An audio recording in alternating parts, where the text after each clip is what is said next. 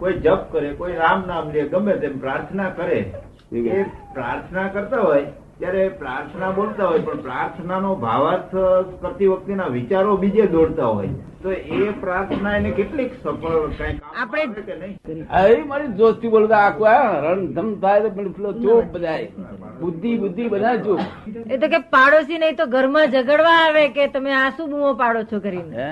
હા તો ઘેર ના બોલાય ઘેર ના બોલાય. ઘેર ના બોલાય ઘેર બોલે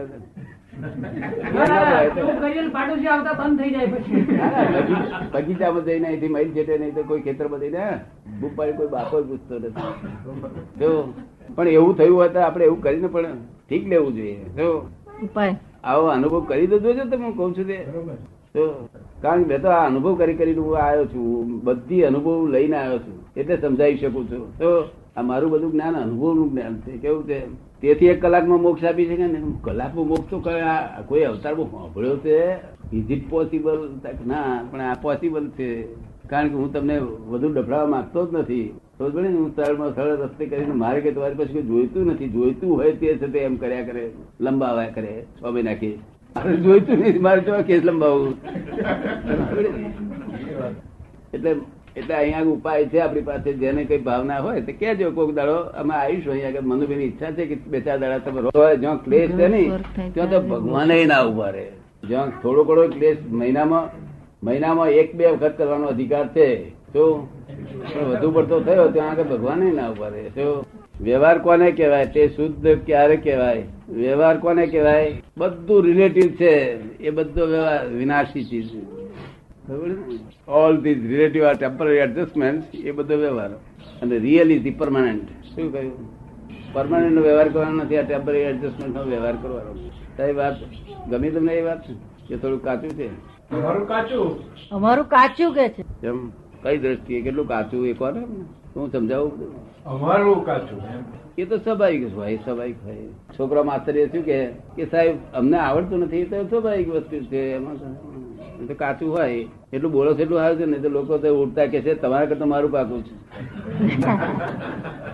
હું કેવું કે બરોબર છે તારી વાત સાચી છે. તમે જોડી ને? હું જાણું કે આમાં કંઈક રોગ છે, એટલું સમજી દઉં કયો રોગ છે ના કહું, પણ હું રોગ સમજી દઉં અને નિરોગી માણસ જેવું હોય એવું બોલે. કેવું બોલે? એટલે શુદ્ધ વ્યવહાર ક્યારે કહેવાય? કે જયારે આડોશી પાડોશી બધા એમ કે કે વસંતભાઈ બહુ સારા માણસ.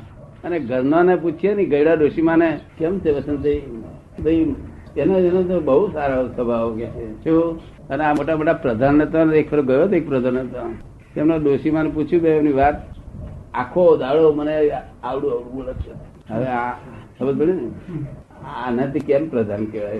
વ્યવહાર કેટલો ખરાબ કહેવાય? તો બહાર થતા મોટા મોટી મોટી વાતો કરે. અને ઘરમાં બધો વ્યવહાર ના થાય. ઘેર પેલું ઘર ચોખ્ખું થવું જોઈએ. શું કહ્યું? જેમ ચેરિટી બિગિન સેટ હોમ એવો વ્યવહાર, શુદ્ધ વ્યવહાર બિગિન સેટ હોમ હોવો જોઈએ. શું કહ્યું? સમજે ને? આ મારો સુંદર વ્યવહાર છે. આજુબાજુ જ્યાં પૂછવા જાવ, ઘરમાં વાઈફ ને પૂછવા જાવ ભગવાન. દર્શન આવું કરે? અહીં પગે અડીને દર્શન કરે? અને મારા ભત્રીજા ભત્રીજા બધા, ભરૂચ ટેક્સટાઇલ મિલના શેઠિયા હતા, એ મારા ભત્રીજા એ બધા બધા દર્શન કરે. વ્યવહાર શુદ્ધ લાગે પછી શું ભાન તોય છતાં એક ફરો એ ભત્રીજાઓ કે છે, વ્યવહારમાં કઈ ભૂલ દેખાય ને મારી? વ્યવહારમાં. લગ્ન બગ્નમાં મારથી અવાજ જવાય નહીં.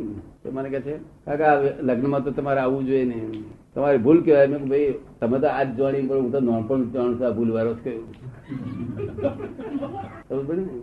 નોનપણ એવા નતા હમણાં થયા ગયા એટલે હું તો બસ સમજ ને? એટલે આ બધું પોતપોતાની સમજણથી છે. એટલે અમે અમારો પહેલું જ દેખાઈ દઈએ. કે અમારામાં અમે કાચા જ છીએ પેલેથી એટલે અથડામણ થવાની ટાઈમ બગાડવા રહ્યો જ નહીં ને. અંતરા દુખે થવાનું મટી નહીં.